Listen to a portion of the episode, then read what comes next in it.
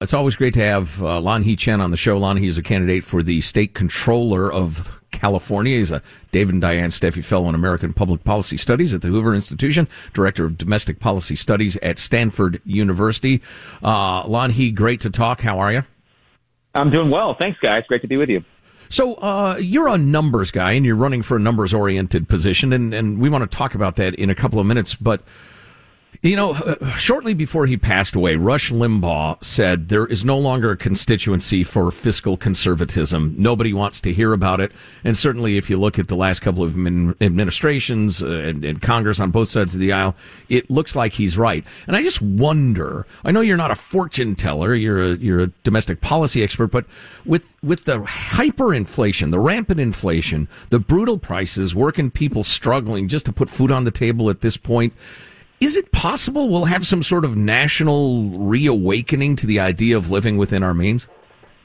I think it's entirely possible, especially when you uh, understand that part of the reason, I mean, a big part of the reason why I think we're experiencing this massive inflation in the country now is because of policy decisions we've made and decisions that are directly related to incredible amounts of fiscal stimulus and spending. Obviously, the Federal Reserve has had something to do with that as well, and with their easy money policies for a very, very long period of time. But if you put that aside for a minute, I do think people look at the environment and they recognize that um, we can't continue to pursue this pathway we're on. The pathway that we're on has led to record inflation. And it's not just things that, you know, people don't buy. It's, it's basic commodities like gas and milk uh, household necessities, even travel. I mean, I, in fact, the single biggest component of uh, of indicators looking at the rate of inflation, the single biggest increase has been in airline travel in terms of how much we pay for airline tickets. I think a 40% increase year over year. So this is stuff where people will look and they'll say, okay, what's happening? Why is our economy doing this?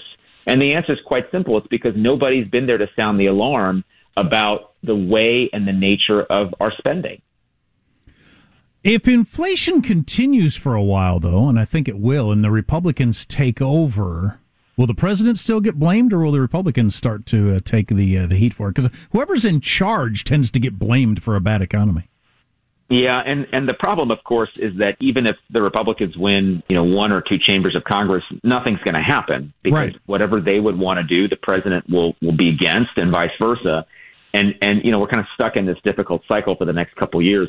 Who takes the political blame? I mean, I think part of that is how the politics get played out by both sides, but I think that the reality is both sides need to wake up to the fact. And by the way, Republicans are, are just as guilty over the last couple of years of not being fiscally responsible, of not understanding what happens when you pump all this money into the economy, of being in favor of policies that unfortunately have driven up our debt and have driven up uh, the amount of spending.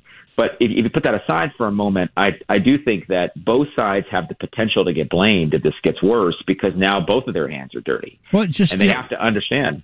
Yeah, well, just one of the reasons I wanted to bring that up is um, uh, I heard some other pundits discussing this, so this is not my original idea. But you would think with inflation at a 40 year high, crime like we haven't seen for decades, Republicans would be running away from this thing as with this thing with this election all over the country as opposed to just a slight advantage. So what's going on there? Well, it, it's complicated. I mean, I think in different places the the economy is kind of playing in different ways. I I do agree with the notion that the economy is going to be the top issue in this election. I think you see it here in California, you see it in other states. I I think in other states there are issues, you know, whether it's crime or some of the social issues that do rise into that top three, top four. But fundamentally, I think the polling doesn't reflect where people are on the economy and how dominant it is going to be. I, I think people are going to be surprised by uh, how predominant it is. And as a result, I do think Republicans in many of these House races are going to do well. I think in many of the Senate races they're going to do well. There's a few races where, where there's some candidate issues, but I do think overall the economy is going to be a much more significant issue than people are giving it credit for. Because I'll tell you, when I'm out there on the campaign trail, that is all I ever hear about from people is why does stuff cost so much? Why are we headed for recession? How did we get here and how do we fix it? Hey, speaking of polling, uh, how do I phrase this question? how well are pollsters? How how good a job are pollsters doing these days in actually reflecting the support uh, for Republican candidates and and ideas? Uh, there's a widespread perception among folks who are on the right side of politics, and I just mean you know average everyday folks that. Um, that, that conservatives are much more hostile to polling in general, and so don't cooperate. Is there any truth to that? Yeah, I, I do think there's some truth to that. I do think that there is uh, there are a couple things going on. First of all, I think that pollsters are getting better at actually finding people. So for a period of time, as people were shifting from landlines to cell phones and their internet use was increasing, pollsters had to accommodate the shift in how to reach people. But also they had to figure out how do we conduct uh, internet polling or online polling in a scientifically valid way. And I think that shift you know, has happened over the last couple of years. I think it is it is essentially complete now. So I think they've gotten better at that. The problem that you're talking about, sort of response bias, you know, who answers the questions, who answers them accurately, that is a very, very real problem. Uh, and I think if you talk to pollsters, they'll tell you that they have a they have a challenge in terms of measuring where right leaning Republican, self identified Republican voters are, because that is it, it can be hard to get either a real answer or any answer because there is this distrust of the polling industry, uh, particularly amongst uh, some conservatives. So it's a it's a problem. I think it's getting better. I think that it will be addressed more, and there are scientific ways to correct for some of this. And so hopefully we'll have more accurate polling data. But you know, the toughest question to answer is like, you know, what do the polls say? Because the reality is polls are kind of all over the place. A, and B, it's not clear they're a, an accurate representation of where the electorate is, particularly to your point on the right of center side. Right, right. I don't know if you've been listening to or reading what your friend Sarah Isgur has been writing in the Dispatch about issue polling. She says it's almost completely a waste of time. Do you agree or disagree? I mean, it's just well, it's so much yeah. about the way you phrase the question and who you sampled. Exactly. Exactly. So so issue polling is it's unique, sort of has unique difficulties because it is based on how you ask the question and it's also based on whatever your your respondent's understanding of the issue is. Right. And and and then it becomes deeply kind of like a personal thing, right? So if you ask them a question about tax cuts, they may or may, may have had some experience with the tax code or some experience with a small business or whatever that that affects their view of the policy so that you're not actually getting a true representation of the feeling about the policy you're getting a you know their feeling about the economy or there something is mixed into how they feel about that policy. So it, it is hard. It's always been hard to pull the shoes, by the way. I mean, that's not a new concept. Uh, I do think that it, it makes it harder for policymakers to really understand where the electorate is and to have public policy that's responsive to what the electorate wants. Uh, but but it's not a new problem, and it's one that certainly is out there. So uh, I have a question about the office you're running for, and I will reveal to the listening audience my secret motive in asking uh, after you answer. but you're you're running for California State Controller. What the heck does the State Controller do? The state controller is the fiscal watchdog, uh, the person who's supposed to give accountability for every single dollar the state spends. So if you think about California as a $300 billion a year enterprise, that's how much we spend every year.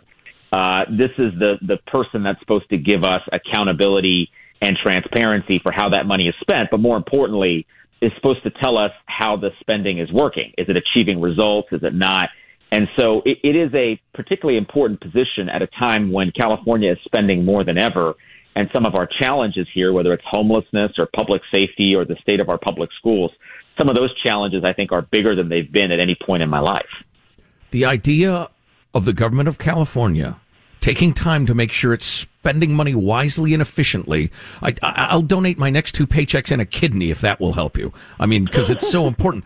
so here's here's my secret motive in bringing this up: off-year elections and so-called down ballot races are important, and I just want to convey to the listeners the forces that would turn wherever you live into another California or make California even worse, they turn out their people to elect controllers or attorney, uh, uh, city attorneys, county attorneys, uh, attorneys general, that sort of thing. School boards. We've all learned how important that is. Show up and vote, especially in the off year elections. Awesome. I agree. I agree totally with you. That's hugely important. And and you you mentioned a lot of these these races. I mean, the school board races are critical, but also the the, the races for these down ballot offices. We have eight statewide constitutional officers in California, and all of them play an important role. And people need to understand and study the ballot and and make informed decisions. Should you be controlling the fact that the Los Angeles Dodgers, with a two hundred and fourteen million dollar payroll, are attempting to buy a World Series championship? Oh, jeez. listen, listen.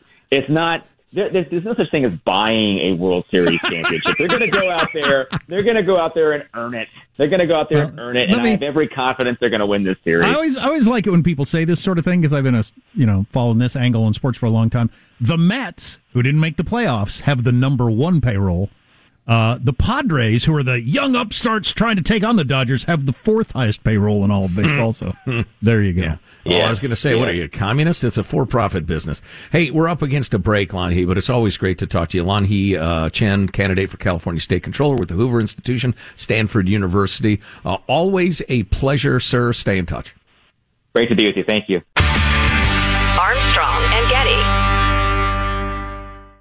Are you still searching for your perfect place to call home? Well, now is the time to buy at Fisher Homes. If you're looking to move in before the end of 2024, May could be your last opportunity to start building your dream home and close before the year's end. If you're hoping to move in even sooner, Fisher Homes also has homes that are move in ready and waiting for you, where you can start enjoying the benefits of homeownership even faster. Schedule your personal tour with a new home advisor today at FisherHomes.com and make this spring the season you find your perfect home sweet home. We went from normal life, healthy child to acute lymphoblastic leukemia or B cell ALL. The St. Jude team came up to get CJ via ambulance. Shortly after that, I noticed a rainbow. It meant that there was hope. We were driving into hope. To have hope is to have your child healthy, and we have that because of St. Jude. You can help kids fight childhood cancer. Please become a St. Jude Partner in Hope today by visiting musicgives.org. Good sleep should come naturally, and with the new Natural Hybrid mattress, it can. A collaboration between Leesa and West Elm, the Natural Hybrid is expertly crafted from natural latex, natural wool, and certified safe foams to elevate your sleep sanctuary and support a greener tomorrow. Plus, every purchase helps fuel Leesa's work with shelters and those in need. Don't put off a good night's sleep any longer. Get a Leesa mattress today for a sound sleep tonight. Visit leesa.com slash iHeart. That's L E E S A dot com slash iHeart.